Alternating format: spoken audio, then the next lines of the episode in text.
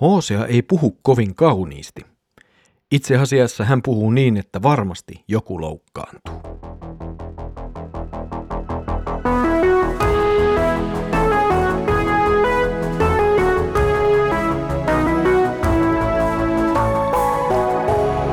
Kirjoitusten pauloissa. Tervetuloa taas mukaan Kirjoitusten pauloissa Raamattu-podcastin pariin. Minä olen Mikko ja katselen teidän kanssanne nyt yhdessä profeetta Hosean kirjan jakeita. Edellisellä kerralla oli edessämme tuomion sanoinen jälkeen jälleen toivon ja armon sanat. Jumala lupasi yhdistää kansat yhden kuninkaan alle. Jumalan ainoa viesti ei siis olekaan vain tuomio ja tuho. Myös Hosean kautta hän välittää sanoman armostaan ja rakkaudestaan ihmisiä kohtaan. Tänään kuitenkin jälleen hyppäämme sitten ankarien tuomion sanojen ääreen. Ja oikeastaan seuraavat neljä jaksoa tarkastelemme tätä tuomion sanojen kokonaisuutta. Tosin sielläkin ihan viimeisessä jaksossa tulee sitten yllätys. Tuomio ei olekaan kaikki, mitä voimme odottaa. Mutta siihen palaamme sitten myöhemmin. Tänään luemme Hosean kirjan toisen luvun jakeet neljästä seitsemään. Käykää oikeutta äitiänne vastaan, syyttäkää häntä. Hän ei ole enää minun vaimoni, enkä minä ole hänen miehensä. Poistakoon hän kasvoiltaan porton merkit, rinnoiltaan huoran helyt. Muuten minä riisun hänet alastomaksi, yhtä paljaaksi kuin hän oli syntyessään. Teen hänet autiomaan kaltaiseksi, paljaaksi kuin kuiva aavikko. Annan hänen kuolla janoon. Hänen lapsiaan en rakasta. He ovat porton lapsia. Heidän äitinsä on harjoittanut haureutta.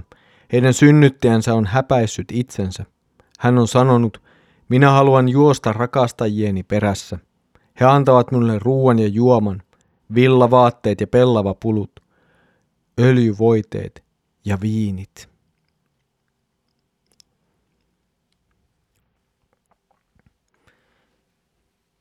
Jälleen tapahtuu siis tuo todella nopea muutos tunnelmassa ja sanomassa Hosean kirjan äärellä. Edellisen jakson toivon, anteeksiannon ja rakkauden sanat muuttuvat äkkiä ankaraksi tuomioksi. Teksti käyttää jälleen kerran kuvaa avioliitosta ja perheestä välineenä. Israelin kansaa kuvataan portoksi alkaneeksi tai porttona eläväksi naiseksi. Tämä kuva on oikeastaan jopa härski. Äidin kuvaaminen tällä tavalla, se on, se on suorastaan törkeää. Ja juuri siihen perustuu näiden sanojen ankaruus ja puhuttelevuus. Kun äidistä puhutaan näin karkealla kielellä, niin kuinka paha onkaan Israelin kansan todellinen tilanne. Israel ei enää ole Jumalan kansa, koska se on ollut uskoton Herralle. Edellä saimme lukea Hosean tyttärien tai Hosean lasten nimien kautta, miten Jumala hylkää Israelin kansan. Nyt sama tämä teema toistuu avioeron tematiikan kautta.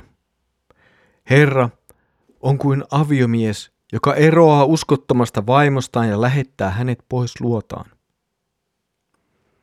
Mutta sitten näidenkin ankarien sanojen keskelle tulee mahdollisuus. Hosea puhuu porton merkin ja huoran helyjen poistamisesta. No, ei kovin kaunista kieltä, mutta aika tehokasta. Ja juuri se tarjoaa mahdollisuuden. Israelin kansaa kutsutaan nyt kääntymykseen. Herra kutsuu kansaa katumaan ja tunnustamaan syntinsä. Kaikki ei vielä ole menetetty.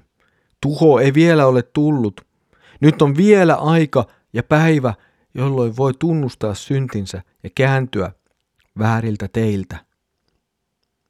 Jälleen tulemme siihen, että Jumalalla on oma armon aikansa. Se kestää ajan, jonka Jumala itse tietää. Tuona aikana hän kutsuu kääntymään ja uskomaan. Tuona aikana Herra tarjoaa armoaan. Tämä aika näyttää kuitenkin raamatun lehdillä aina olevan rajallinen ja jossakin vaiheessa tuo aika tulee täyteen ja sitten Jumala toteuttaa tuomionsa. Ja tämä on siis periaate, joka näyttää menevän läpi koko raamatun.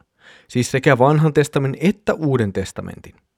Me elämme kyllä nyt armon aikaa, jossa kaikilla on mahdollisuus kääntyä Jeesuksen puoleen, uskoa häneen ja saada lahjaksi syntien anteeksi antamus ja iankaikkinen elämä.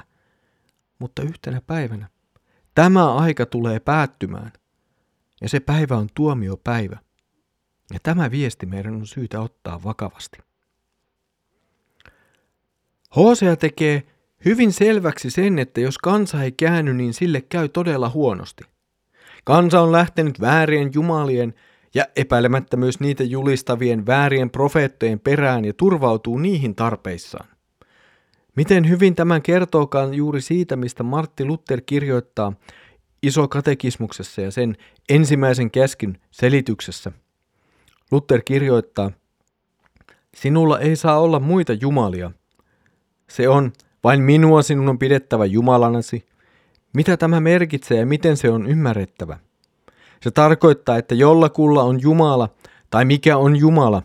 Vastaus, Jumalaksi kutsutaan sitä, jolta tulee odottaa kaikkea hyvää ja johon on turvauduttava kaikessa hädässä. Jonkun Jumala on juuri se, mihin hän sydämen pohjasta luottaa ja uskoo. Näinhän olen usein sanonut, pelkkä sydämen luottamus ja usko luovat sekä Jumalan että epäjumalan. Mikäli usko ja luottamus ovat oikeita, on myös Jumalasi oikea. Missä sitä vastoin luottamus on valheellista ja väärää, siellä ei ole oikeaa Jumalaa. Nämä kaksi nimittäin kuuluvat yhteen, usko ja Jumala. Sinun Jumalasi on oikeastaan, näin sanon, se, mihin sydämesi kiintyy ja minkä varaan sen uskot. Israelin kansa oli lähtenyt väärien jumalien matkaan ja nyt ainoa todellinen Jumala julistaa tähän tuomionsa. Jumalan tuomio yksinkertaisesti kohdistuu siihen, että kansa rikkoo ensimmäistä käskyä vastaan. He rakastavat todellisen Jumalan sijaan epäjumalia. Tämä on häpeällistä. Se tuottaa häpeän koko kansan päälle, mutta kansa näyttää olevan täysin välinpitämätön tästä. He luulevat löytäneensä onnen ja tyydytyksen, mutta todellisuudessa he ovat vain löytäneet itselleen tuomion elävältä Jumalalta.